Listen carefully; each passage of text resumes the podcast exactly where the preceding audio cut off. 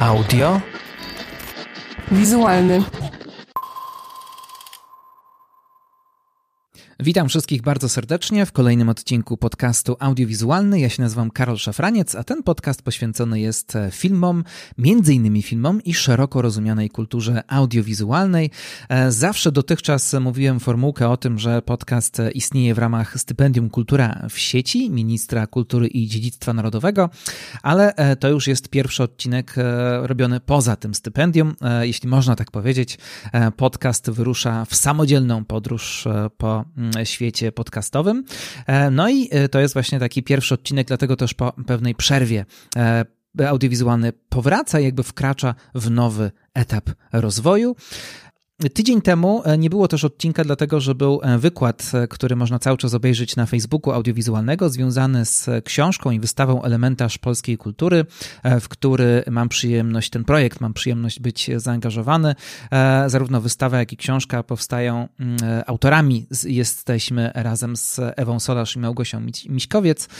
E, no a książka zostanie wydana w listopadzie nakładem wydawnictwa Wytwórnia. Bardzo serdecznie polecam. Jeśli ktoś chciałby się troszkę więcej dowiedzieć o co chodzi, e, no to można sobie zobaczyć, e, wrócić na Facebooku właśnie do tego wykładu, który miał miejsce tydzień temu. Warto powiedzieć, że książka, tak jak mówiłem, w listopadzie, natomiast wystawa, mimo tej całej sytuacji pandemicznej, będzie się też pojawiać w kolejnych miastach w Polsce. Jeśli wszystko pójdzie dobrze, to jeszcze przed końcem roku wystawa Elementarz polskiej kultury e, pojawi się w Lublinie, a potem pojawi się w Tarnowie.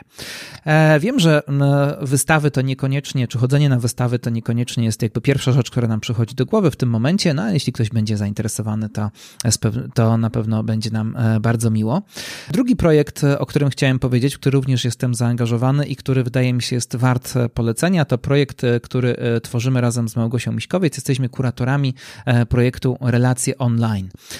Festiwal Festiwal e, Sztuk Wizualnych Relacje to projekt, który istnieje od jakiegoś czasu w Mazowieckim Instytucie Kultury e, i jesteśmy w niego mocno zaangażowani jako kuratorzy. Podstawową ideą tego projektu jest prezentowanie e, nowej sztuki, sztuki, która wykracza poza, z jednej strony poza tradycyjnie rozumiane dyscypliny, z drugiej strony interesuje nas sztuka, która wkracza w rejony technologii, często technologii cyfrowej, ale nie tylko.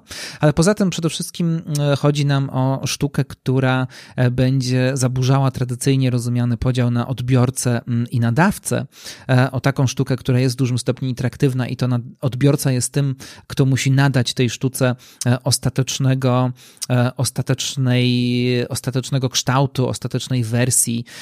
Interesują nas takie dzieła sztuki i często właśnie wybieramy takich artystów do tego projektu, gdzie dzieło nie może zaistnieć, nie może zostać dokończone w jakimś sensie, jeśli nie będzie tego współudziału ze strony odbiorców.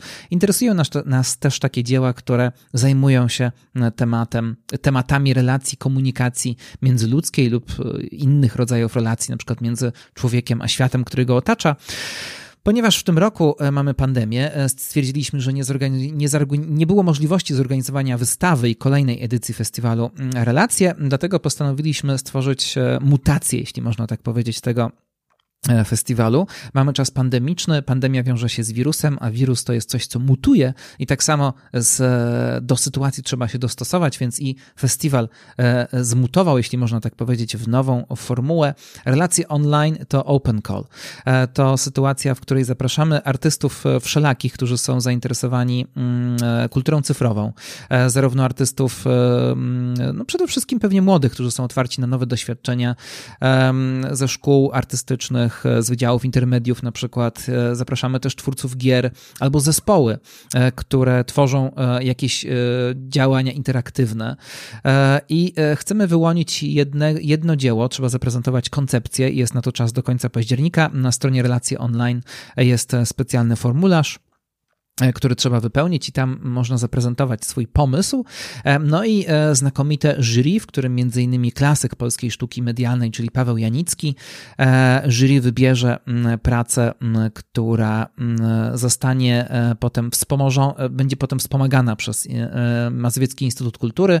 Mazowiecki Instytut Kultury da stronę internetową, da możliwości technologiczne i finansowe do tego, żeby wybrany projekt mógł zaistnieć właśnie w ramach relacji online. Myślę, że to niezwykle ciekawa szansa dla wielu młodych twórców i twórczyń, którzy zajmują się sztuką cyfrową, sztuką interaktywną. Chodzi nam o takie dzieło sztuki, które zaistnieje tylko i wyłącznie w przestrzeni internetowej które będzie interaktywne i będzie poruszało się wokół tematów relacja, komunikacja, empatia. Chcemy podkreślić, że sztuka cyfrowa czy kultura cyfrowa w ogóle wcale nie musi wiążyć, wiązać się tylko z wzajemnym izolowaniem się, stworzeniem baniek, ale też umiejętne posługiwanie się cyfrową kulturą może sprawić, że komunikowanie się wzajemne, wzajemne relacje i właśnie wczuwanie się nawzajem w różne sytuacje może być pogłębione. Chcemy pokazać, zresztą też ta sytuacja pandemiczna pokazuje, że właśnie te media cyfrowe, które często oskarżano i słusznie czasami, czy bardzo często słusznie, właśnie o to, że tworzą e, taką wzajemną izolację, e, że one też mogą służyć temu, żebyśmy nawzajem podtrzymywali ze sobą kontakt, czasami w sposób bardzo nieoczeki, nieoczekiwany. I właśnie takich nieoczekiwanych sposobów na pogłębianie relacji oczekujemy od dzieł, które będą zgłaszane. Tak jak mówiłem, e, czas do końca października. Relacje online można sobie poszukać w internecie.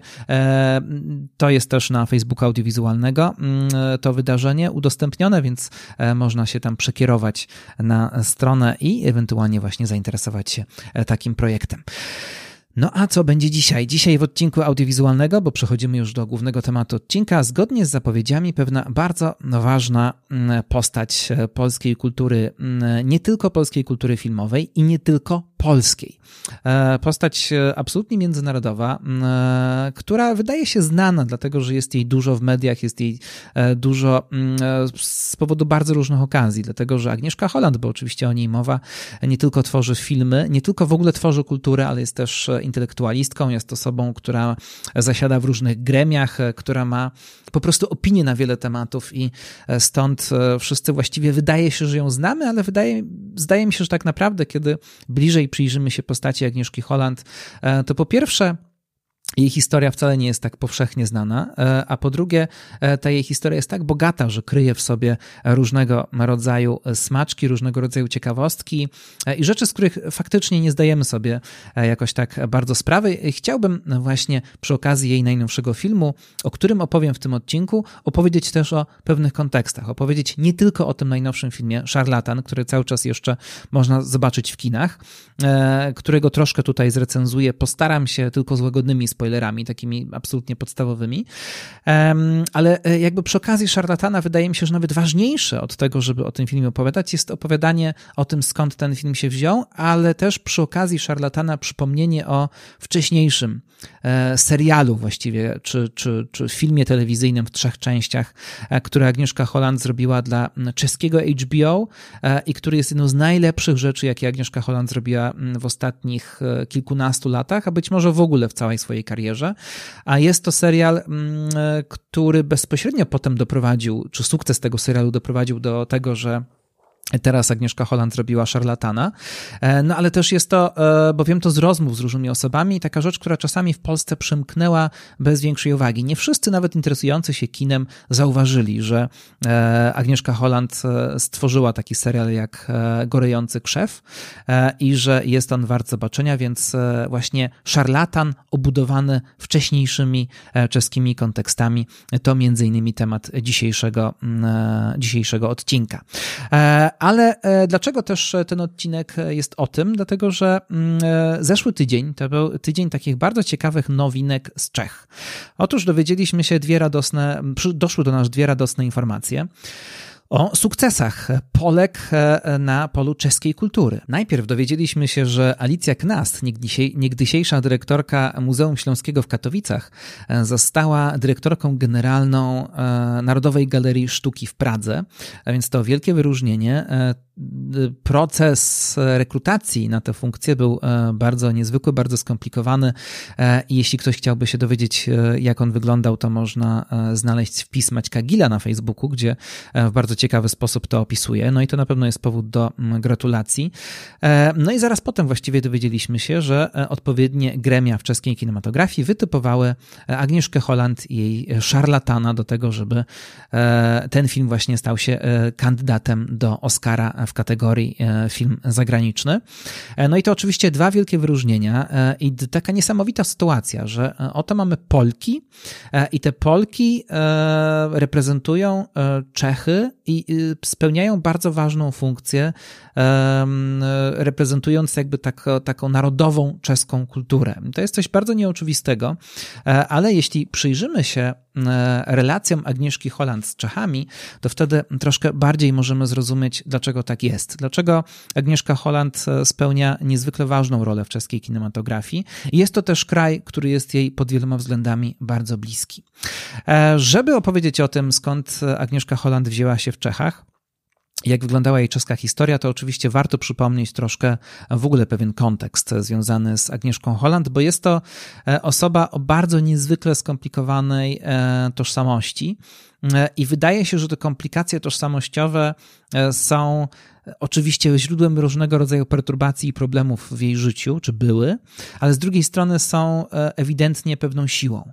E, te komplikacje sprawiają, że Agnieszka Holland patrzy na świat e, z bardzo różnych perspektyw i te różne perspektywy które mogą wydawać się sprzeczne, mogą wydawać się najbardziej, e, mogą wydawać się, że się nawzajem znoszą, e, dla niej są czymś, co musi istnieć w jakiejś koegzystencji. I stąd Agnieszka Holland jest osobą, która niezależnie od tego, w jakiej sytuacji się znajdzie i w jakim miejscu będzie, zawsze będzie patrzeć też pewną, w jakiś sposób z zewnątrz, zawsze będzie widzieć jakąś, jakiś inny punkt widzenia niż ten, w którym się aktualnie znajduje. To jest coś, czego my z polskiej, czysto polskiej perspektywy możemy nie zawsze zauważać, dlatego że wydaje się, że Agnieszka Holland jest osobą, e, kiedy mówi o polskiej kulturze, kiedy mówi o polskiej historii, e, jest osobą bardzo zdecydowaną, bardzo zdecydowanych poglądach o bardzo zdecydowanych e, takiej postawie społeczno-politycznej. E, Agnieszka Holland bywa bardzo krytyczna, mówi, co jej się nie podoba, co ewentualnie jej się podoba, no ale często nie szczędzi gorzkich i takich cierpkich słów polskiej kulturze, pewnej polskiej, pewnym elementom polskiej mentalności.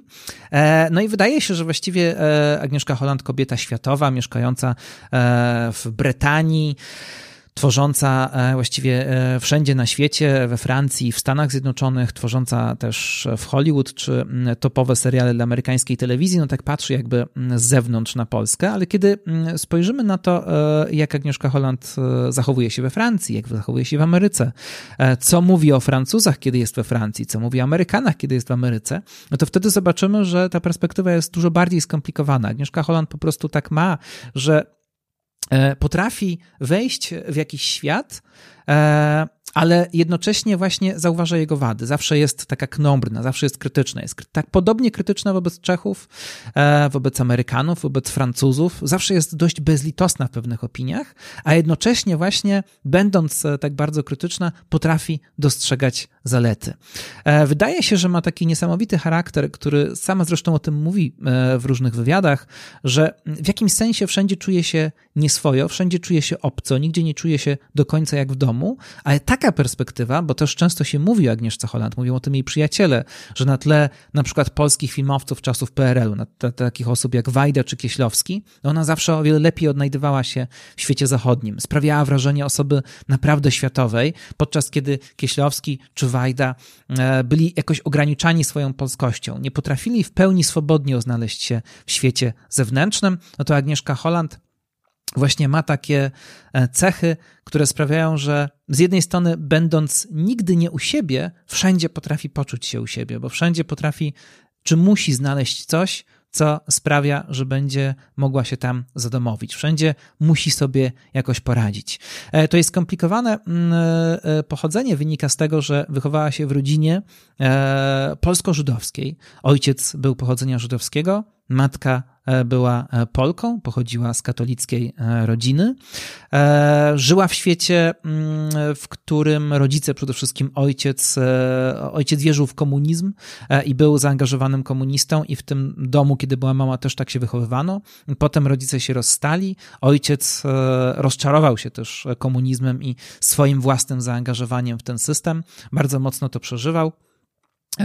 Z drugiej strony, oczywiście, Agnieszka Holland wychowywując się w tym polsko-żydowskim domu, w domu, e, w którym e, idee komunistyczne były ważne, wychowywała się też w polskim, w polskim katolickim kontekście. I ten katolicyzm e, jej koleżanek na przykład ją fascynował. Chrześcijaństwo było czymś, co ona tak bardzo przeżywała. Przeżywała, przeżywała prawdopodobnie w jakiś sposób zewnętrzny, ale ten rytuał, ta religijność było czymś takim, co zresztą sama jako dziecko chciała przyjąć i chciała się przez chwilę stać częścią tego. I wydaje się, że taka fascynacja religijnością, właśnie fascynacja zewnętrzna, taka, że sama Agnieszka Holland nie staje się osobą religijną, ale gdzieś się tym fascynuje, gdzieś dostrzega jakieś piękno pewnych przejawów religijności, może w ten sposób, bardzo różnej, bo czasami może być to chrześcijańska, katolicka, czasami może być to religia żydowska, czasami mogą być to jakieś zupełnie parareligijne e, obrzędy, jakieś takie, e, ezoter, jakieś takie ezoteryczne wierzenia, e, to się gdzieś pojawia w jej filmach. Jakaś taka fascynacja pewnymi e, rytuałami czy pewnymi przejawiami, e, przejawami metafizyki. Więc to, to było też znaczące w jej życiu. No ale oczywiście ważnym kontekstem dla tego, jak potem dorastała, była śmierć ojca Henryka Hollanda. Śmierć bardzo dramatyczna, śmierć, o której bardzo dużo już napisano i do dzisiaj sporo się o tym mówi. Henryk Holland, jako osoba, która właśnie gdzieś przeżywała rozczarowanie systemem, w który był e, zaangażowany. Jednak jako człowiek cały czas działający w pewnych środowiskach, e, dotarł w pewnym momencie do materiałów ze Związku Radzieckiego, które były tajne, e, przekazywał te materiały zachodnim dziennikarzom e, i został jakby nakryty. Odpowiednie służby przyszły do niego na rewizję i podczas takiej rewizji nastąpiła tajemnicza śmierć Henryka Hollanda. Przez długi czas nie wiadomo było, co właściwie się stało, czy on został zabity w czasie tego przeszukania, czy też popełnił samobójstwo. E, wszystko wskazuje na to, takie śledztwo też po latach robione, że jednak faktycznie w czasie tej rewizji Henryk Holland popełnił samobójstwo. E, Agnieszka Holland e, w dużym stopniu, mimo że nie mieszkała już wtedy z ojcem, ale żyła w cieniu tej tragedii. W jakiś sposób to naznaczyło jej życie. Nawet gdyby nie chciała albo nawet gdyby nie miała osobistego zaangażowania do tej sytuacji, to i tak nie mogłaby od niej uciec, e, ponieważ nazwisko Holland, nazwisko ojca stało się w pewnym momencie przekleństwem. Ono zamykało jej e, drogę do bardzo wielu rzeczy. Jej ojciec był e, postacią właśnie na tyle kontrowersyjną i na tyle budzącą opór w ówczesnych władzach, że nie chciano córce Henryka Hollanda umożliwić odpowiedniej kariery. Więc kiedy Agnieszka Holland zdała maturę, no to mm, chciała zostać reżyserką, chciała iść na reżyserię filmową, ale po pierwsze okazało się, że w Polsce nie można było po maturze mm, zdawać na reżyserię od razu, trzeba było mieć wcześniej skończone inne studia. No a poza tym e, to nazwisko sprawiało, że ona mogłaby mieć problemy, żeby na studia się dostać, albo potem ewentualnie, żeby je skończyć, e, ale też stwierdziła, że nie będzie tego nazwiska zmieniać, że to jest część jej tożsamości i też jej taka buntowni, buntownicza, ostra natura e, tutaj dała o sobie znać, że ona będzie szła swoją drogą, że się nie ugnie e, i będzie walczyć z tym systemem, jeśli będzie trzeba. I to sprawia, że na studia Agnieszka Holland wyjeżdża do Pragi i studiuje w słynnej praskiej szkole filmowej FAMU e, między 66 a 71 roku mieszka w Pradze i tam właśnie studiuje. E, natomiast potem oczywiście wraca do Polski e, i potem w Polsce próbuje tworzyć e, filmy i wtedy zajmuje się nią Andrzej Wajda. Andrzej Wajda, który roztacza nad nią taką niemalże ojcowską opiekę, która była jej potrzebna wtedy, dlatego że cały czas to nazwisko Holland blokowało jej możliwość kariery. Andrzej Wajda to taka bardzo słynna anegdota. Mówił jej nawet, że może ją zaadaptować. Ona wtedy przyjmie jego nazwisko i będzie jakby zwolniona z tego piętna jej ojca. E, ona oczywiście to bardzo doceniła, ale e, dalej była konsekwentna i chciała iść tą e, własną drogą, ale oczywiście Andrzejowi Wajdzie, który był takim jej opiekunem, i prywatnie, i artystycznie bardzo dużo zawdzięczała. No i oczywiście warto pamiętać, że postać Agnieszki, którą gra Krystyna Janda w Człowieku z marmuru, to w dużym stopniu postać, która ma charakter, temperament i nastawienie do świata właśnie inspirowany Agnieszką Holland. Ale to wszystko już jest po powrocie e, z Czech. Natomiast my się zajmiemy właśnie tym czeskim okresem e, życia Agnieszki Holland, bo można powiedzieć, że Agnieszka Holland stała się dzięki temu, co wtedy przeżyła w Czechach, dzięki temu, co tam robiła i jak potem do Czech wracała, w takim samym stopniu artystką czeską, jak i artystką polską. E, czeskie kino ją fascynowało tamtych czasów. Jak sama twierdziła, e, druga połowa lat 60. to okres nie za dobry w polskim kinie. E, wydawało się, że ta mm, siła, którą miało polskie kino, spowodowana polską szkołą filmową, gdzieś się wytraca. Gdzieś już nie ma tego, mm, tej przejrzystości, nie ma tego, tej mocy i tego czegoś, co przyciągało też widzów na zachodzie. I o wiele bardziej inspirujące rzeczy rzeczy działy się e, właśnie w Czechach. Wtedy wybucha z pełną siłą czeska nowa fala. Starszy od niej Miloš Forman odnosi już sukcesy, pojawiają się kolejni filmowcy. E, czeskie kino też wtedy wymyśla tą swoją formułę, e, która do dzisiaj jest popularna, takiego słodko-gorzkiego opowiadania o rzeczywistości, o dramatycznej czasami rzeczywistości, tak wywiedziony gdzieś troszkę ze Szwejka, troszkę z Hrabala, e, który jest jednocześnie e, takim głównym urokiem czeskiej, czeskiej kinematografii, czeskiej kultury, ale też, jak się okazuje, największym przekleństwem. E, tego, tej kinematografii, tej kultury, ale do tego dojdziemy. E, mm, ale oczywiście e, czeskie kino tamtych czasów, Nowa Fala, to nie tylko te słodko-gorzkie filmy Formana, czy mm, Juziego Mencla, który niedawno zmarł, ale też na przykład filmy Jana Nemeca. Bardzo niezwykłe, bardzo ekspresyjne i bardzo poważne, właśnie zupełnie nie kojarzące się z tym, co sobie myślimy, kiedy myślimy o E, czeskim kinie. E, no i to też było coś, co Agnieszka Holland bardzo przyciągnęło. E, Agnieszka Holland została mm, studentką tejże słynnej uczelni i tam poznała oczywiście masę mm, ciekawych ludzi. Z jednej strony mieszkała w akademiku z aktorkami, więc miała też dostęp do tego, co dzieje się w świecie aktorskim, praskim tamtego czasu. E, no ale też e, mm, e, poznała oczywiście niezwykłe postaci na swoim roku. Bardzo wielu nie Czechów właśnie mm, studiowało mm, wtedy. Poznała tam trochę, trochę Polaków, troszkę Polaków żydowskiego pochodzenia, którzy studiowali na FAMU. Poznała e, ludzi z Jugosławii, z Bałkanów, e, z Węgier. E, to była taka uczelnia, która przyciągała, która była wtedy czołową uczelnią filmową Europy, a na pewno tej części Europy. No i dzięki temu Agnieszka Holland otworzyła się też na rzeczy, na które nigdy nie mogłaby się otworzyć w Polsce.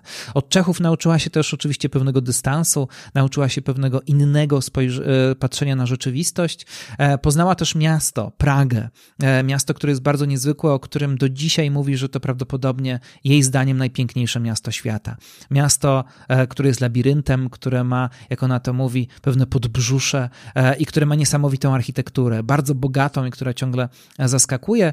E, I też w tych Czechach, które, w tej Pradze, która zawsze już Czesław Miłosz o tym pisał we wczesnych swoich wspomnieniach, mieście, które zawsze było bardziej światowe niż inne miasta środkowej Europy, poznawała pręd, e, prądy e, literatury zachodniej, poznawała, otwierała się bardzo na świat, otwierała się na sztukę, na kulturę, właśnie też w taki sposób i z takim podejściem, jaki w Polsce byłby niemożliwy. Jednym z, z jej wykładowców był Milan Kundera, wybitny pisarz, który właśnie jednocześnie też był pisarzem czeskim, a z drugiej strony poprzez język zakorzeniony w szerzej rozumianej kulturze zachodniej, kulturze europejskiej.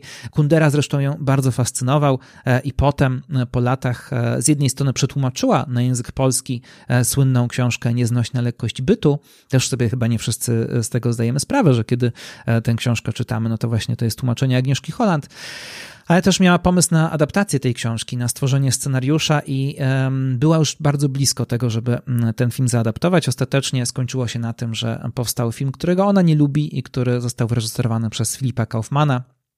E, ale to jest jakby już osobna historia. E, natomiast to też pokazuje to jej zaangażowanie, że ona poznała język, zaczęła tłumaczyć właśnie literaturę tamtejszą, stała się w pełni częścią tego świata. E, I w pełni w sensie pozytywnym, ale też no, nie tylko blaski Pragi ówczesnej ją dotykały. A warto powiedzieć, że Praga e, właśnie lat 60. to wydawałoby, wydawało się, że to jest to miejsce, gdzie socjalizm faktycznie ma ludzką twarz. E, e, prominenci polityczni socjalizmu tamtych czasów próbowali uczynić z Czechosłowacji właśnie taki kraj, który jest w dużym stopniu wolny od pewnych napięć. Tu jeszcze mała dygresja, bo zapomniałem, wśród ludzi, których Agnieszka Holland poznała na swoim roku, oczywiście był też słowacki przyszły reżyser Laco Adamik, z którym weźmie ślub i z którym będzie miał oczywiście potem córkę, więc to też ma znaczenie, że te, te, te wszystkie tak ważne rzeczy ona wtedy przeżywała. No ale ten radosny czas, ta Praga, która wydaje się, wyzwala się i staje się miejscem bardziej liberalnym, musiał mieć swoje, mroczne odblicze. Dlatego, że to, co uznano za kontrrewolucję, kontrrewolucję wewnątrz systemu socjalistycznego, zostało oczywiście gwałtownie e, stłumione, e, więc e, Agnieszka Holland stała się częścią zawieruchy politycznej tamtych czasów, ale o tym jeszcze też opowiem za chwilę. Dlatego, bo zanim powiem o tych dramatycznych sytuacjach, no to warto powiedzieć, że Agnieszka Holland E, wtedy e, na FAMU nakręciła między innymi e, krótką taką etiudę, która nazywała się Grzech Boga. To był 69 rok. Film, który jest troszkę erotyczny, troszkę metafizyczny, troszkę taki właśnie nowofalowy w tamtej stylistyce. I w tym filmie zagrała E, aktorka Jarosława Pokorna, która oczywiście wtedy była bardzo młodą studentką e, i Agnieszka Holland przyglądając się tym młodym e, czeskim aktorkom tamtego czasu jakoś szczególnie zachwyciła się Jarosławą Pokorną i wiedziała od początku, że to właśnie ona zagra w tym filmie. I to będzie miało znaczenie, dlatego że Agnieszka Holland pozostanie bardzo wierna Pokornej i mimo tego, że Pokorna później nie grała już w filmach, była aktorką wyłącznie teatralną, to Agnieszka Holland będzie będzie ją zatrudniać w swoich kolejnych czeskich produkcjach. Również e, Jarosława Pokorna pojawi się w Szarlatanie. No i tutaj e, e, przeskakujemy teraz troszkę do przodu. E, dlatego że oczywiście później e, Agnieszka Holland e, wróciła do Polski, tworzyła swoje kolejne filmy, potem oczywiście tworzyła, mm, wyjechała w latach 80. za granicę, tworzyła we Francji, potem dzięki sukcesowi filmu Europa Europa dostała Złotego Globa za najlepszy film zagraniczny i dzięki temu mogła tworzyć w Stanach Zjednoczonych, tworzyła mm, i w Hollywood, ale też tworzyła mm, odcinki dla znakomitych seriali i w dużym stopniu Agnieszka Holland jest taką bardzo cenioną e, reżyserką telewizyjną w Ameryce i nie tylko. E, no ale e, czeskie jej przygody cały czas gdzieś powracały. Co jakiś czas do tych czeskich klimatów wracała, do czeskich tematów i z jednej strony właśnie w latach 80. była ta koncepcja stworzenia adaptacji nieznośnej lekkości bytu, no ale z drugiej strony w 1991 roku dla francuskiej telewizji z ekipą francusko-czeską Agnieszka Holland tworzy Largo Desolato, czyli adaptację sztuki teatralnej Wacława Hawla. E, więc to też pokazuje, że jakiś, co jakiś czas do tego wracała, ale jak się okazuje, taki pełen powrót e, do Czech, do Pragi i do czeskich tematów, jednocześnie do czasów jej młodości, e, to był początek poprzedniej dekady. W 2013 roku Agnieszka Holland wypuściła na świat trzyczęściowy miniserial zrobiony dla europejskiego HBO pod tytułem Gorejący krzew. To był, mm, to bardzo ważna produkcja. To produkcja e, bardzo dobra, naprawdę znakomita. E, I to jest chyba, e, jeśli można tak powiedzieć, że jest jakieś przesłanie tego dzisiejszego odcinka, no to serdecznie zachęcam zarówno tych, którzy widzieli szarlatana i którym się podobał albo nie, jak i tych, którzy po prostu są zainteresowani kinem, serialami, Agnieszką Holland albo historią i polityką. Zachęcam do tego, żeby Gorejący Krzew obejrzeć. To jest zrobione dla HBO, więc wiadomo, gdzie tego szukać i oczywiście to jest też dostępne w Polsce cały czas. E, ale to naprawdę mm, taka, e, taka produkcja, która w Czechach była absolutnie głośna. Była to najważniejsza produkcja 2013 roku, filmowa, jaka w ogóle w tym kraju się pojawiła. Produkcja, o której bardzo, bardzo dużo pisano. Mówiono, że to taki wielki przełom w, czeskiej, e, w czeskim filmie, dlatego że mm, to pierwszy ważny serial, ważna produkcja telewizyjna w tamtych latach zrobiona w Czechach. Wysokobudżetowa, która ma szansę dostać się za granicę. E, to też film, który mówi o czeskiej historii w taki sposób, w jaki, e, w jaki sposób czeskie kino o tej historii nie mówiło. To też ma znaczenie. No i że po prostu jest to rzecz bardzo dobrze, bardzo dobrze zrealizowana e, i Agnieszka Holland została wtedy również wytypowana jako kandydatka do Oscara. Gorejący krzew jako trzyczęściowy film miał być kandydatem do Oscara i początkowo oficjalnie został zaakceptowany. E, niemniej jednak e, w pewnym momencie amerykańska Akademia Filmowa stwierdziła, że jednak to jest serial, że nawet jeśli potraktuje się to jako, nawet jeśli on potem ma dystrybucję kinową, to jednak początkowo to był serial i to nie może być zgłoszone do Oscara. niestety wtedy wycofano tej, tą kandydaturę Agnieszki Holland.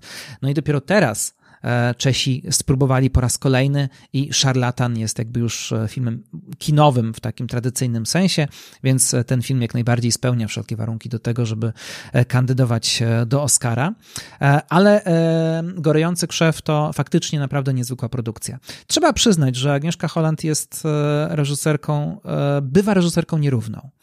Nie wszystkie jej produkcje są udane.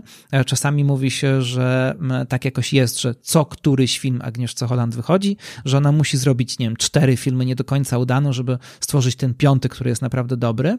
Ja się w dużym stopniu z tym zgadzam. E, to też jest e, reżyserka, która tworzy bardzo dużo. Cały czas jakby pracuje, cały czas coś, e, coś robi i nawet tych produkcji jest tak dużo, że właśnie pewne rzeczy nam umykają.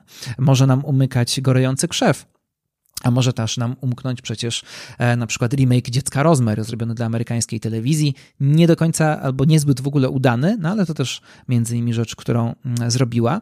E, warto powiedzieć, że kiedy e, skąd się wziął w ogóle Gorejący Krzew? Dlaczego Agnieszka Holland zdecydowała się na zrobienie tak ważnego i tak drugiego mm, serialu dla mm, czeskie, czeskiego HBO? Dlaczego zdecydowała się na stworzenie opowieści, która opowiada o czeskiej historii?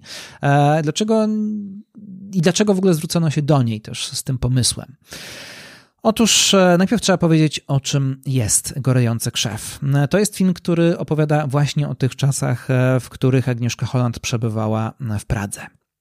E, I tutaj warto wrócić do historii, ponieważ Gorejący Krzew opowiada o bardzo słynnym przypadku Jana Palacha, studenta 21-letniego, studenta historii, e, który mm, w centrum Pragi e, dokonał samospalenia.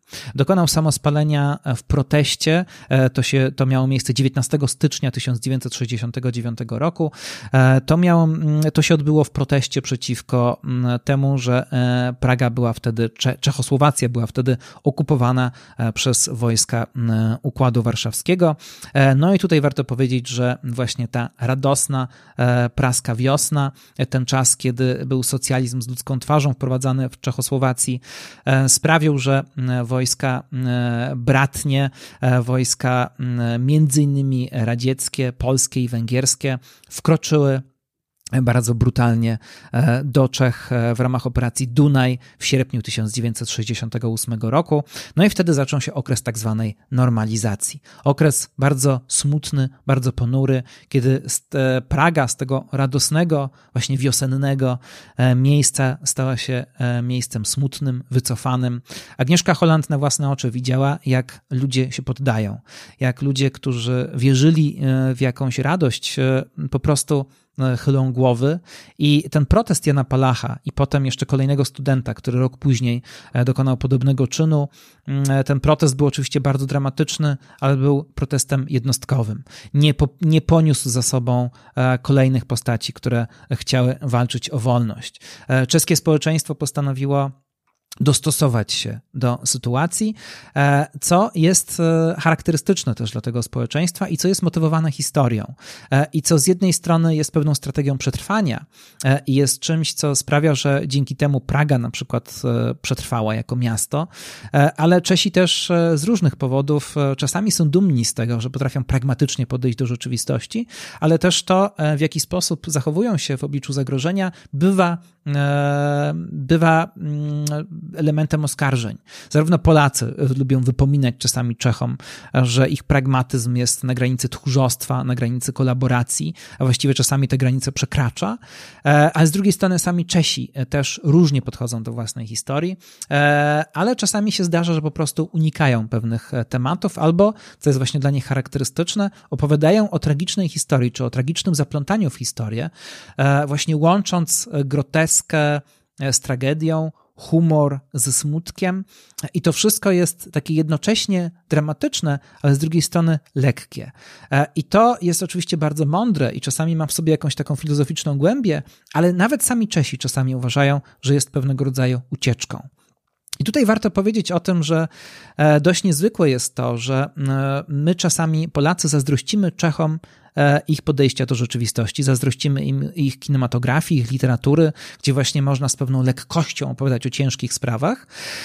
I zwłaszcza powiedzmy grupy lewicowo-liberalne w Polsce właśnie mówią, że powinniśmy się od Czech troszkę uczyć pewnego dystansu, pewnego przymrużenia oka, E, pewnego humoru, ale też właśnie pewnej pragmatyczności, e, która na przykład nie doprowadziłaby e, do takich tragedii jak Powstanie Warszawskie.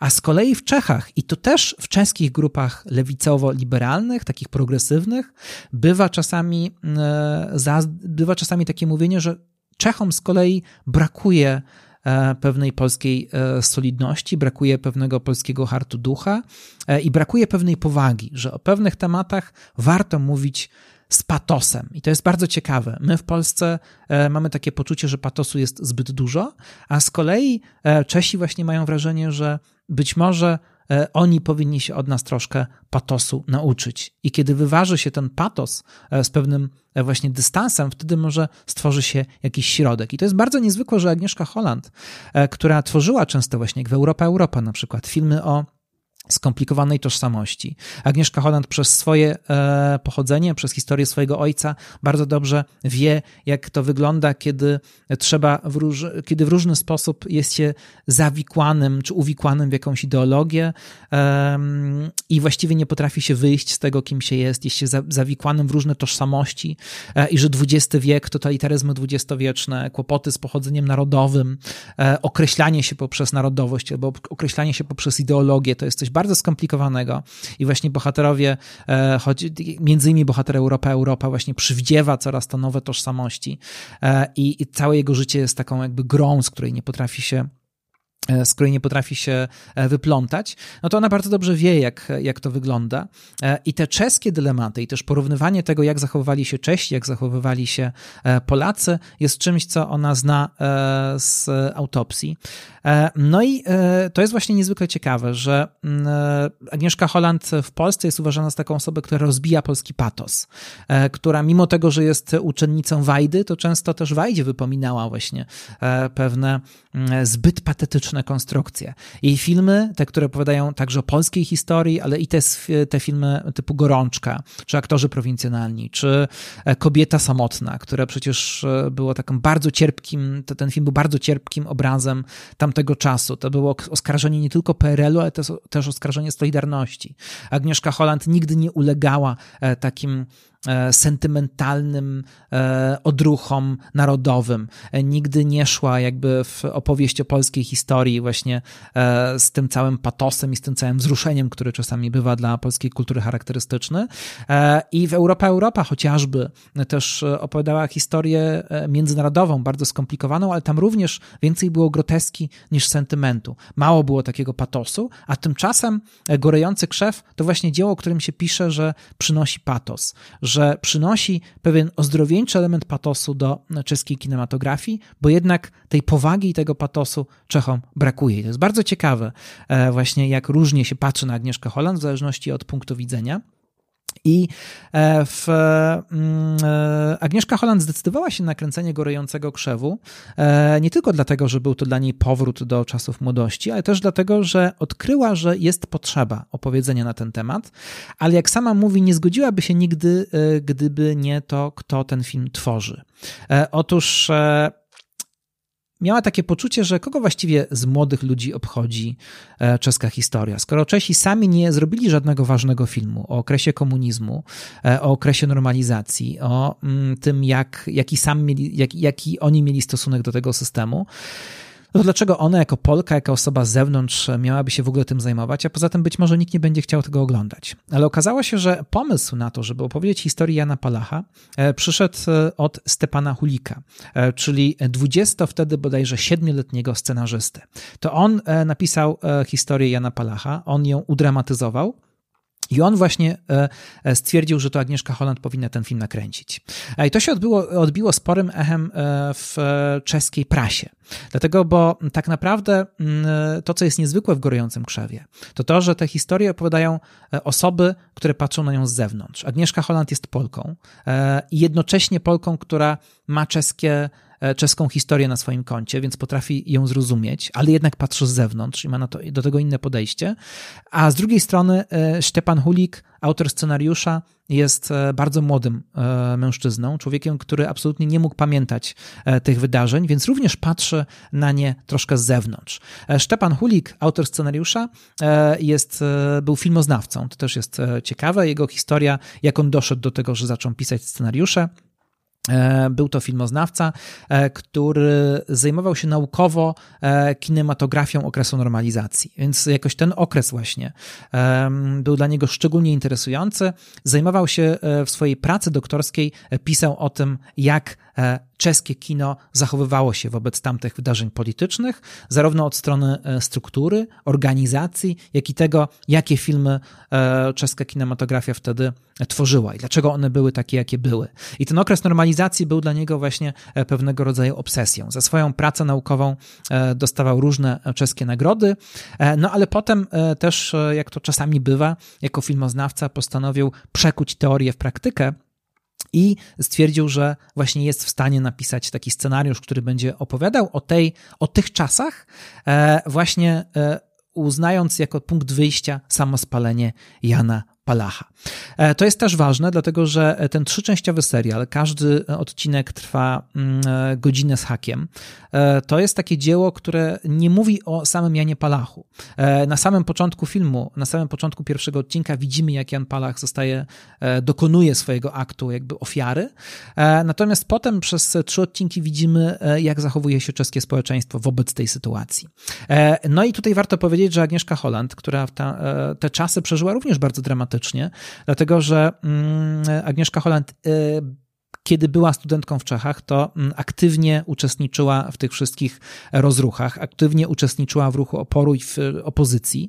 E, no i między innymi e, też miała pewne związki z polską opozycją i ponieważ kopiowała i kolportowała pewne materiały, no to z tego powodu została aresztowana i znalazła się na kilka miesięcy e, w czeskim więzieniu. To też jest ważne, że e, właśnie była w więzieniu w Pradze, tam była przetrzymywana i tam oczywiście była przesłuchiwana, była poddawana różnego rodzaju upokarzającym decyzjom i te właśnie przeżycia z więzienia praskiego potem miały swoje odbicie w filmie Ryszarda Bugajskiego Przesłuchanie, gdzie Agnieszka Holland z jednej strony gra więzienie więźniarkę, e, osobę, e, która jest w więzieniu, e, więźniarkę, ale z drugiej strony gra też ideową, wierzącą komunistkę, czyli coś, co sama pamiętała z dzieciństwa, bo takich ludzi przecież znała i wiedziała, jakie mają, jak patrzą na świat.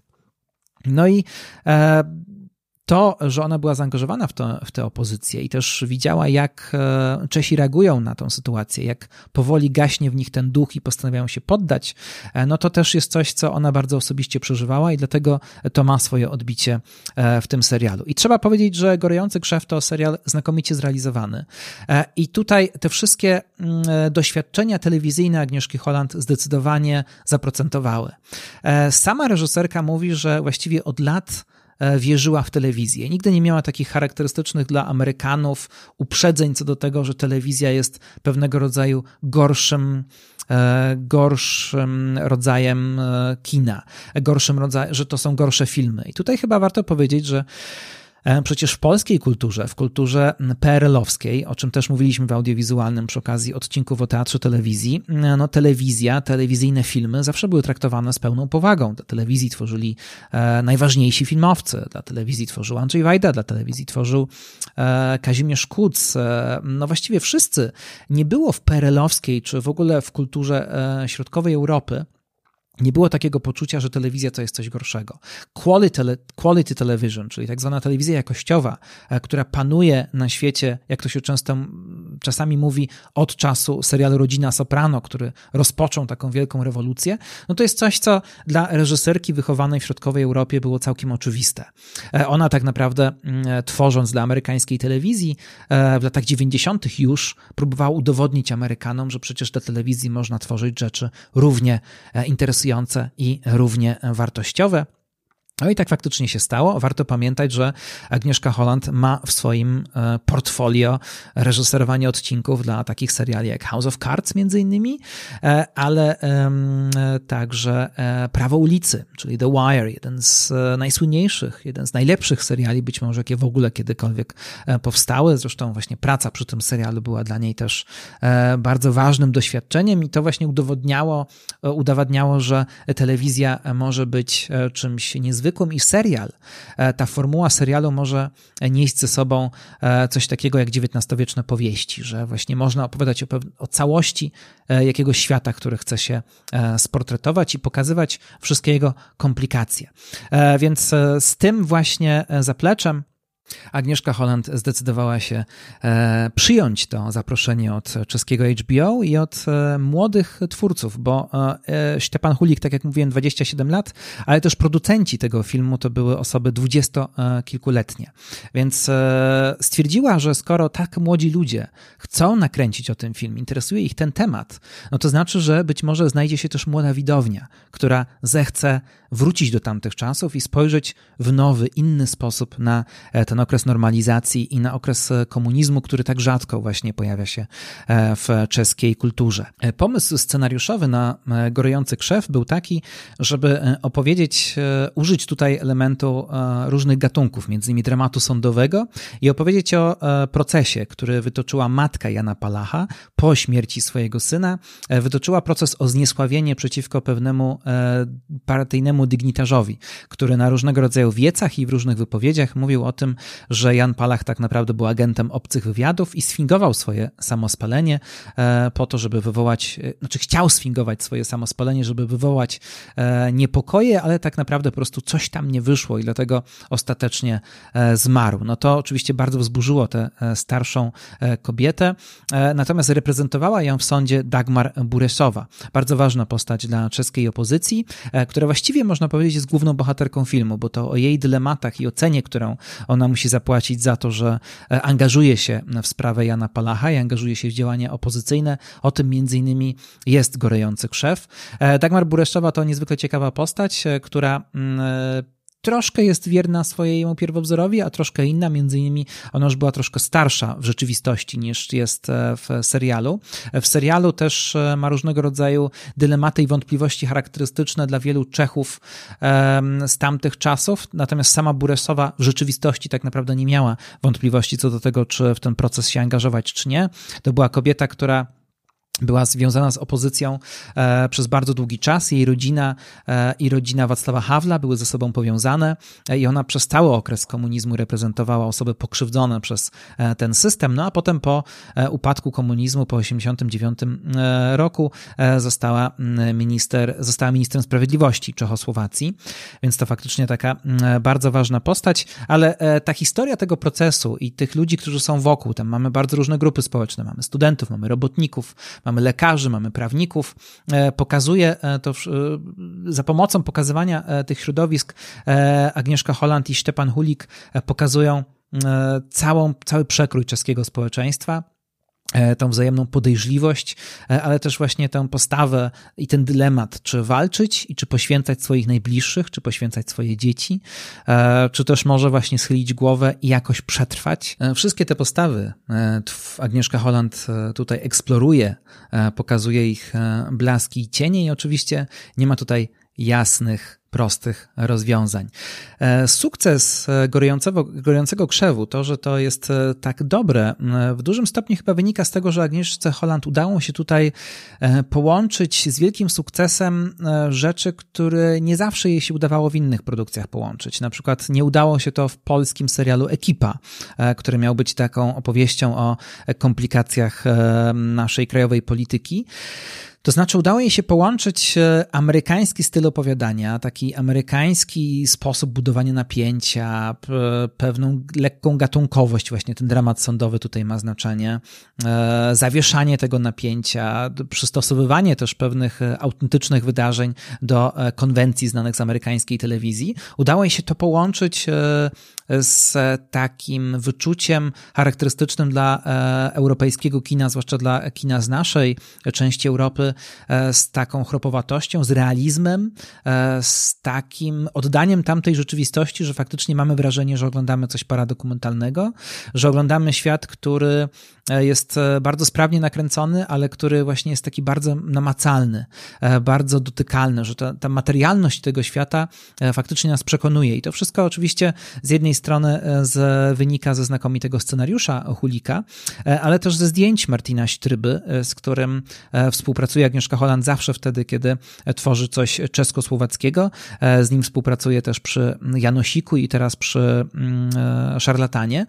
E, I te zdjęcia są tutaj kluczowe, bo gdyby one nie były tak udane, to prawdopodobnie tego filmu, ten, ten film nie oglądałoby się tak dobrze. Ale też oczywiście detal scenograficzny, to jak tamta rzeczywistość została oddana, to ma tutaj też znaczenie i z pewnością pomagał przy tym spory budżet. To była najdroższa tego typu produkcja w Czechach i to sprawiło, że Agnieszka Holland nie musiała na niczym oszczędzać i powstało z tego dzieło kluczowe dla czeskiej kinematografii tamtego czasu. Film dostał wszystkie najważniejsze możliwe nagrody, e, jakie w Czechach się dostaje. E, był to najlepszy film roku. E, role też były docenione. Jeśli chodzi o rolę, to warto tutaj jeszcze powiedzieć o jednej postaci, mianowicie tę kluczową, jedną z kluczowych ról dla tego serialu, czyli rolę matkę Jana Palacha zagrała, zagrała Jarosława Pokorna ta sama, e, która zagrała e, w filmie Grzech Boga w 69, czyli w tej etiudce, e, którą Agnieszka Holland stworzyła na famu i w ten sposób właśnie wróciła do swojej ulubionej aktorki z tamtego czasu i tutaj znowu Jarosława Pokorna zagrała rolę znakomitą. Gorejący krzew był oczywiście świetnie przyjęty i czytanie czeskich recenzji tego filmu budzi naprawdę niezwykłe uczucia, bo jedna z takich recenzji pisze na przykład, że Gdyby Agnieszka Holland nie istniała, to Czesi musieliby ją sobie wymyśleć. Agnieszka Holland e, ze swoim podejściem z zewnątrz, ze swoim polskim patosem, e, to jest to, o czym też wcześniej wspominałem, jest wielkim darem dla czeskiej kinematografii. Po pierwsze, robi filmy w taki sposób, jak u nas się nie robi, a po drugie, e, potrafi opowiedzieć naszą historię, którą zna w taki sposób, jak my nigdy byśmy się na to nie odważyli. No to jest bardzo niezwykłe i większość recenzji jest utrzymana właśnie w takim duchu często ten temat patosu e, powraca. Jak bardzo patos czasami bywa potrzebny, jak bardzo patosu brakuje czeskiej kulturze, jak bardzo go brakuje w czeskiej literaturze i w czeskim kinie. A Agnieszka Holland ze swoim taką bardzo antysentymentalną postawą, z antysentymentalną osobowością, potrafi wnieść ten polski patos, ale jednocześnie ten patos jest właśnie pozbawiony pewnego naddatku, jest e, um, umiarkowany, a jednocześnie e, nie ma w tym cienia sentymentalizmu. I to ma kluczowe znaczenie, dlatego że ten film nie popada e, w kicz, chociaż w jednej recenzji e, jeden recenzent napisał, że to jest troszkę tak, takie, uje, takie się pojawiło określenie, troszkę patriotyczny kicz w stylu Wajdy, ale Polacy mają go może w nadmiarze, my go mamy zbyt mało, więc może go troszkę potrzebujemy. Bardzo ciekawe, zachęcam naprawdę do tego, żeby Gorejący Krzew zobaczyć. 2013 rok, ale wciąż ogląda się to dobrze. E, I teraz, e, jeśli ktoś jest jeszcze zainteresowany tymi czeskimi e, przygodami Agnieszki Holland, to w tym czasie, kiedy mm, reżyserka tworzyła Gorejący Krzew, Jacek Petrycki i Krystyna Krause śledzili jej poczynania w Czechach.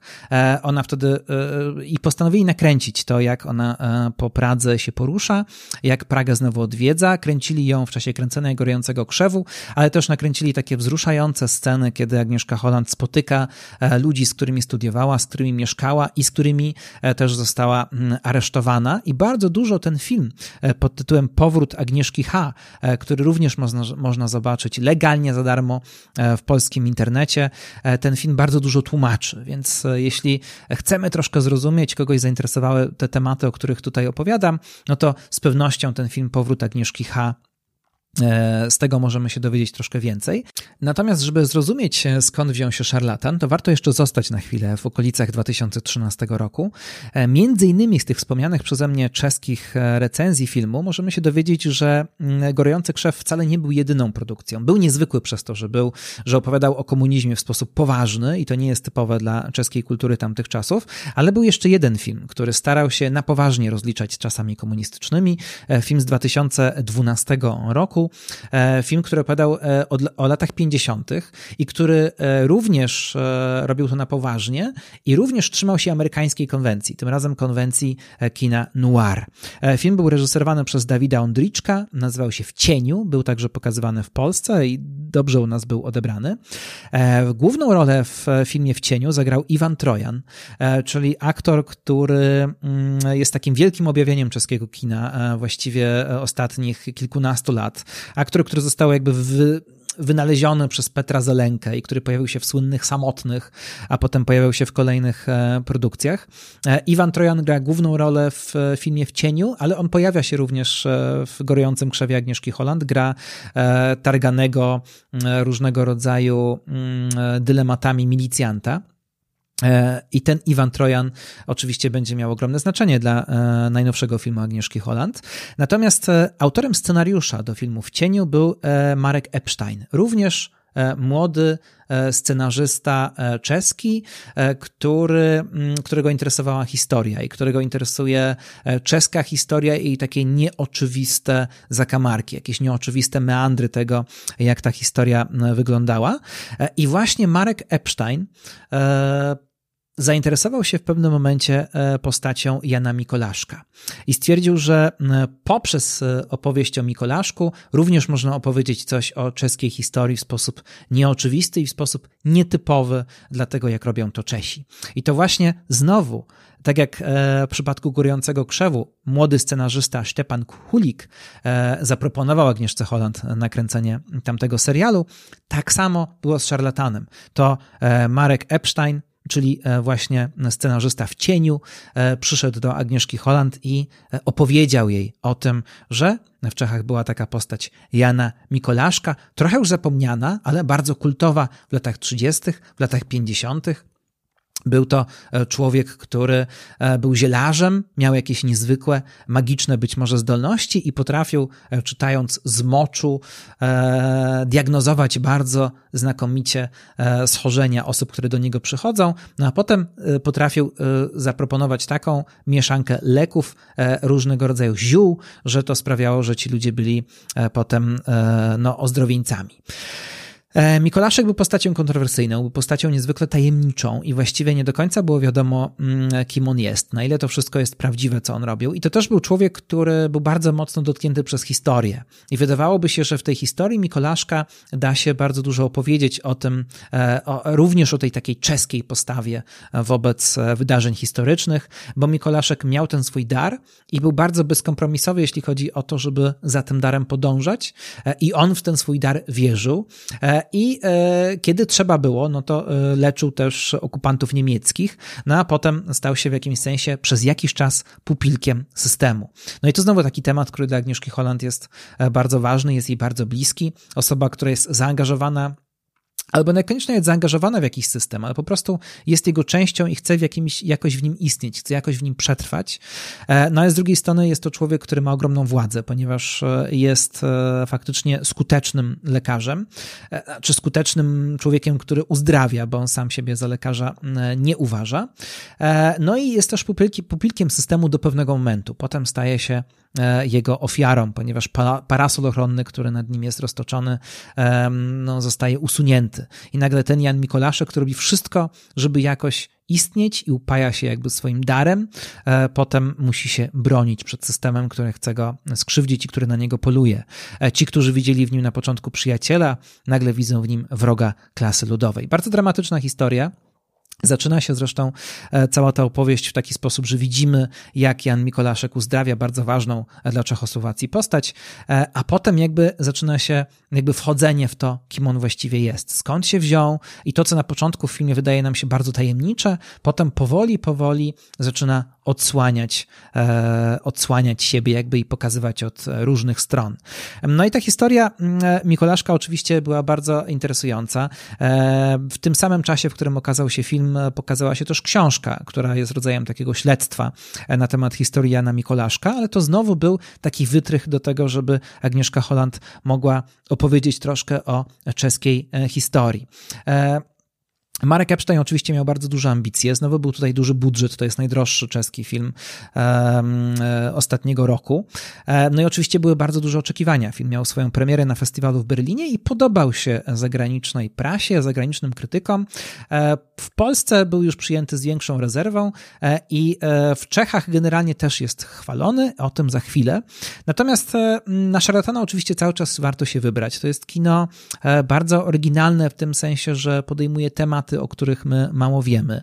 E, znowu próbuję właśnie eksplorować tą czeską historię w bardzo interesujący sposób, ale jest to też taki film, w którym mam wrażenie, Agnieszka Holland chciała zawrzeć bardzo dużo i tutaj można mieć wątpliwości, czy nie zbyt dużo. E, oczywiście bohater znakomicie zagrany przez Iwana Trojana, e, bo właśnie ten aktor, o którym wcześniej wspominałem, tutaj gra główną rolę. Iwan Trojan tutaj tworzy postać niejednoznaczną, postać bardzo tajemniczą, postać na swój sposób tragiczną i w tym filmie pojawia się, i to już parę osób na to zwróciło uwagę, bardzo dużo wątków z poprzednich filmów Agnieszki Holland. I tutaj będę się troszkę e, ze słuchaczami dzielił swoją opinią na temat e, szarlatana, więc mogą pojawić się takie niewielkie spoilery, ale myślę, że one zbyt dużo nie zdradzą, więc e, nawet jeśli ktoś nie widział, ale nie boi się takich małych rzeczy, to można słuchać dalej. Ale te wątki, które pojawiały się wcześniej u Agnieszki Holland, a które tutaj widzimy, no to na przykład właśnie zaplątanie we własną tożsamość i w system polityczny, który znamy z wielu jej filmów, między innymi z Europa Europa, zaplątanie się w tożsamość seksualną i w taki toksyczny związek miłosny, który znamy z całkowitego zaćmienia. E, mamy tutaj e, też wątki mistrza, geniusza, e, który mm, ma to poczucie, że jest geniuszem i zaczyna w jakiś sposób wykorzystywać osoby wokół siebie. E, to przecież znamy też z kopii mistrza.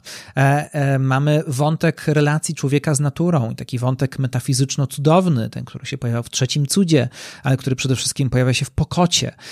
I można odnieść takie wrażenie, że Agnieszka Holland troszkę szarlatanem chciała stworzyć takie opus magnum. To też, że to też film, który z powrotem do Czech, który właśnie tak wiele tematów podejmuje, które pojawiały się wcześniej. I też tutaj są takie takie wielkie, mam wrażenie, ambicje e, stworzenia, właśnie jak w XIX-wiecznej powieści, albo jak w XIX-wiecznym opowiadaniu, które jest bardzo dobrze napisane, stworzenia takiej precyzyjnej konstrukcji, gdzie w małej, krótkiej historii odbija się skomplikowanie świata.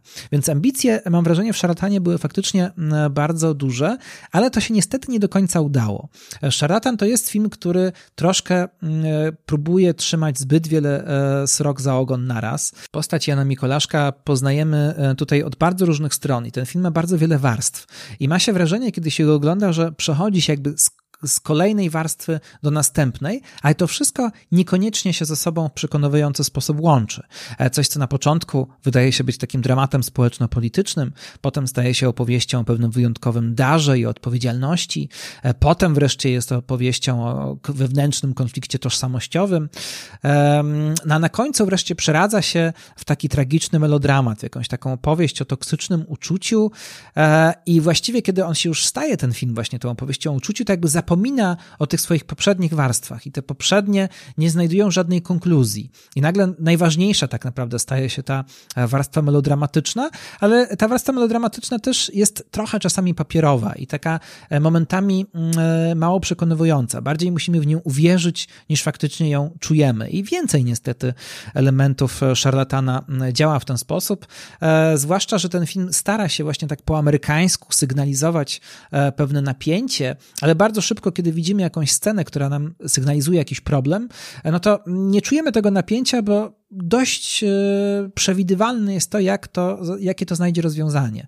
Dość przewidywalny sposób, dość szybko możemy domyśleć się, jak cała ta historia się skończy, jakie, jak potoczą się pewne komplikacje w życiu Mikolaszka. Tak jakby, jakby autentyczna historia, którą Agnieszka Holland znalazła w tej postaci, połączyła się z pewnymi kliszami z zachodniego kina, ale to właśnie tutaj wszystko nie do końca ze sobą zagrało. Ale to, co jest na pewno w tym filmie e, ciekawe, to jest jego klimat, to jest e, pewna aura.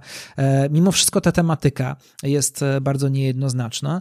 Zdjęcia znowu tutaj Martina Sztryby muzyka, znowu ten detal scenograficzny, namacalność tego świata. E, mamy wrażenie, że e, no, wierzy się jakoś w ten świat, który ten film pokazuje. No i jeśli chodzi o aktorstwo, tutaj warto wspomnieć po raz kolejny o Jarosławie Pokornej. Znowu ta aktorka, którą Agnieszka Holland tak bardzo lubi, tutaj powraca. Gra tym razem mistrzynię, wiedźmę, nauczycielkę, która uczy fachu Jana Mikolaszka. I skoro mówimy o tej postaci, która właśnie jest uważana przez otoczenie za wiedźmę, e, no to warto wspomnieć o tytule tego filmu, bo szarlatan sugerowałby, że dar Mikolaszka jest e, wątpliwy, nie do końca e, prawdziwy, że być może Mikolaszek zwodzi ludzi, którzy w niego wierzą. Jest taka bardzo piękna scena gdzieś w środku szarlatana, kiedy kamera jakby odchodzi od głównych bohaterów i zaczyna pokazywać twarze tych, którzy przychodzą, którzy tak bardzo tak bardzo ich los E, jest zależny od tego, co powie im, jak ich potraktuje e, Jan Mikolaszek. E, I tak naprawdę Agnieszka Holland, zachowując pewną cudowność tego daru Mikolaszka, w dużym stopniu go racjonalizuje. I bardziej interesuje ją właśnie ten wątek władzy, ten wątek, który sprawia, że Mikolaszek, mając coś tak niezwykłego, jak ten dar zielarstwa i diagnozy chorób, staje się właściwie panem życia i śmierci tych, którzy do niego przychodzą. No i jest pytanie, E, kiedy zaczyna się przekraczanie, przekraczanie granicy, gdy ma się taki dar i gdy ma się to poczucie, że można sterować czyimś życiem i czyjąś śmiercią. No i to w jaki sposób e, Mikolaszek będzie musiał z tymi pokusami się mierzyć, no to już właśnie warto zobaczyć idąc do kina. Tego już nie będę zdradzał, ale właśnie warto powiedzieć, że chyba przede wszystkim ten rodzaj szarlatanerii wydaje się Agnieszkę Holland interesować. Mimo wszystko wydaje mi się, że warto szarlatana zobaczyć, choćby dlatego, że e, troszkę jeszcze czegoś dowiemy się o e, Czechach i czeskiej historii, no i zobaczymy też, dlaczego Agnieszka Holland jest dla Czechów tak bardzo ważna. O ile polskie recenzje w większości są właśnie pełne pewnej rezerwy, nie, nie, nie są całkiem krytyczne, ale powiedzmy są trochę zdystansowane do tego filmu. E, podobnie chyba jest w zachodniej Europie, gdzie chwali się pewne rzeczy, ale też e, uważa się, że ten film nie do końca jest przekonywujący. E, to generalnie rzecz biorąc, w Czechach ten film jest dobrze odebrany, ale tutaj warto powiedzieć o jednej kluczowej rzeczy, o której Agnieszka Holland często zresztą sama mówi, do której często się przyznaje. Mianowicie Agnieszka Holland mówi, że nie do końca lubi e, tworzenie filmów biograficznych. Ją właściwie nie interesuje tworzenie filmów na bazie autentycznych historii. Nie interesuje ich tworzenie biografii w skali 1 do 1, gdzie e, opisuje wszystko zgodnie z faktami. Ona tak naprawdę woli, kiedy e, film, kiedy dzieło sztuki jest e, pewną pracą wyobraźni e, i dlatego ona jest zwolenniczką takiego podejścia, jakie znamy na przykład w Amadeuszu, w słynnej sztuce teatralnej, że kiedy sięgamy nawet po autentyczną postać, to traktujemy ją jako pewien rodzaj fikcji. E, po to, żeby za jej pomocą mm, e, opowiedzieć jakąś ciekawą historię. E, I mimo tego, że historia Mikolaszka jest w dużym stopniu prawdziwa, to jednak jest to człowiek, o którym tak niewiele wiadomo, no, że siłą rzeczy wiele rzeczy, wiele, wiele spraw w, w szarlatanie zostało wymyślonych przez Epsteina i przez Agnieszkę Holland i ten zarzut się pojawia w czeskiej, e, w czeskiej prasie. Zarzuca się, zwłaszcza prasa konserwatywna, zarzuca Agnieszce Holland, że e, stworzyła, e, no, że zbyt dużo to wymyśliła, że możemy od razu, jakby oglądając film, zobaczyć, co zostało tutaj wymyślone, często wymyślone na siłę, zdaniem tych recenzentów, ale w tych lepszych recenzjach, no to jakby rozumie się to, że tutaj jest pewna licencja poetyka, że bierzemy jakąś postać, o której niewiele wiemy i bardziej fantazjujemy na jej temat, niż faktycznie opowiadamy z detalami o jej mm, życiu, ale też jest cały czas interesującym fakt, że Agnieszka Holland przez czeską prasę w dużym stopniu traktowana jest jako osoba, która może uratować ich kinematografię. Czesi mają, czy duża część czeskiej opinii, czy czeskich recenzentów mają takie poczucie, że już od dawna czeskie kino zjada własny ogon, że właśnie ten schemat, e, który zaczął się między innymi e, za czasów czeskiej nowej fali, tego takiego humorystycznego, słodko-gorzkiego opowiadania z dystansem o ważnych sprawach już dawno się wyczerpał, a czeskie kino właściwie nie potrafi zupełnie znaleźć na siebie pomysł. I to się i to powraca w tych recenzjach, że właśnie Agnieszka Holland jako osoba z zewnątrz może podnieść to czeskie kino, nadać mu pewnego profesjonalizmu, ale przede wszystkim ona potrafi opowiadać o Czechach w inny sposób niż oni sami opowiadają o sobie. I w jednej z recenzji, która jest bardzo przychylna filmowi, e, jest takie no dość druzgocące, e, druzgocące, druzgocące zdanie na temat czeskiej kinematografii współczesnej. Recenzent pisze, że choć film stworzony jest przez polską reżyserkę, jednocześnie jest bardzo czeski w swoich tematach, no to jest fundamentalnie nie czeski w tym, jak jest zrobiony. W przeciwieństwie do współczesnego czeskiego kina, w tym filmie jest dramaturgia, która funkcjonuje. E, rzeczy e, mają powód i wynikają z siebie nawzajem, a bohaterowie e, mają jakąś motywację. No więc widać, że tutaj recenzent ma bardzo nieprzychylne zdanie o współczesnej czeskiej kinematografii. Jak się okazuje, czasami my zazdrościmy Czechom pewnych rzeczy, a czasami oni nam. Kończąc te opowieści o czeskich przygodach e, Agnieszki Holland, e, przypomina mi się troszkę to, co często mówi znakomity znawca Czech, tłumacz i etnograf Antoni Kroch, który zresztą mieszka w moim rodzinnym mieście w Nowym Sączu, więc e, miałem przyjemność być świadkiem różnych jego opowieści, między innymi o czeskiej kulturze. No ale Antoni Kroch często podkreśla, że E, polskie podejście do historii, polskie podejście, polska mentalność, polskie podejście do pewnych spraw, e, no i czeskie i ich podejście do historii często faktycznie się wykluczają. E, nie do końca są to dwa narody, które ze sobą przepadają. Zarówno Czesi patrzą, patrzą czasami na Polaków z poczuciem wyższości i na odwrót. I pamiętam taką anegdotę, którą opowiadał kiedyś Antoni Kroch, że będąc w knajpie ze znajomymi Czechami, zapytał tych swoich znajomych Czechów o to, że my Polacy mamy takie obraźliwe określenia na Czechów, na przykład pepiki, a czy wy Czesi macie jakieś obraźliwe określenia na Polaków? E, I jacyś inni Czesi e, przy stoliku obok przysłuchiwali się tej rozmowie i właśnie z tego innego stolika w pewnym momencie jeden Czech powiedział, my mamy takie określenie Polak i to już zupełnie wystarczy. E, Antoni Kroch opowiadał oczywiście tę anegdotę e, jako mm, tak naprawdę przykry e, przykład tego, że mm, Czesi i Polacy nie za bardzo się rozumieją. Nie rozumieją też za bardzo, mm, z jakich uwarunkowań historyczno-politycznych wynika postawa wobec życia w obydwu tych narodach. A jak się okazuje, możemy się od siebie tak naprawdę bardzo wiele nauczyć i gdzieś być może w końcu jesteśmy sąsiadami, siebie nawzajem potrzebujemy. I co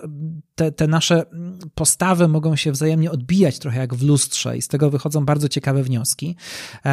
I nawet jeśli my szybko się nie zorientujemy, że potrzebujemy e, siebie nawzajem, potrzebujemy tego innego spojrzenia e, z każdej z tych stron, to może przynajmniej zorientujemy się, że tak naprawdę i my, i Czesi potrzebujemy Agnieszki Holland i ona jest właśnie e, takim łącznikiem, który zarówno z obu stron powie coś gorzkiego, a jednocześnie przypomni coś, co jest e, wartościowe. Więc myślę, że to jest e, taka główna rzecz, którą możemy wynieść z tych czeskich przygód e, Agnieszki Holland. No i pozostaje też życzyć bardzo aktywnej w końcu reżyserce, żeby dalej tworzyła kino, które będzie nieoczywiste i będzie właśnie w taki intrygujący sposób przekraczało granice i też może w przyszłości z nieco lepszym efektem niż w przypadku szarlatana.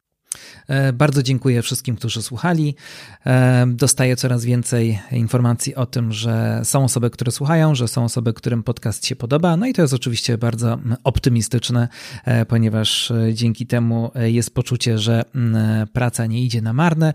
Audiowizualny oczywiście jest cały czas jeszcze w takim troszkę początkowym okresie rozwoju, ale mam nadzieję, że będzie się udoskonalał i że wszystko będzie przebiegać w nim coraz sprawniej.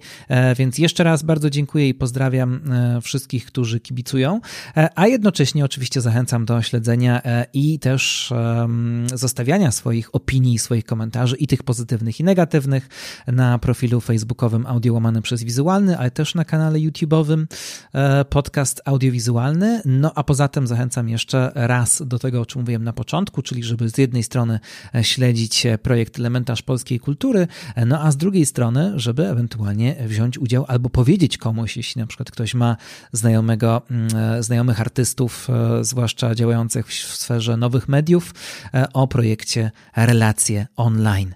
E, to wszystko w tym odcinku. Bardzo dziękuję. Zapraszam na kolejny za tydzień. Do usłyszenia.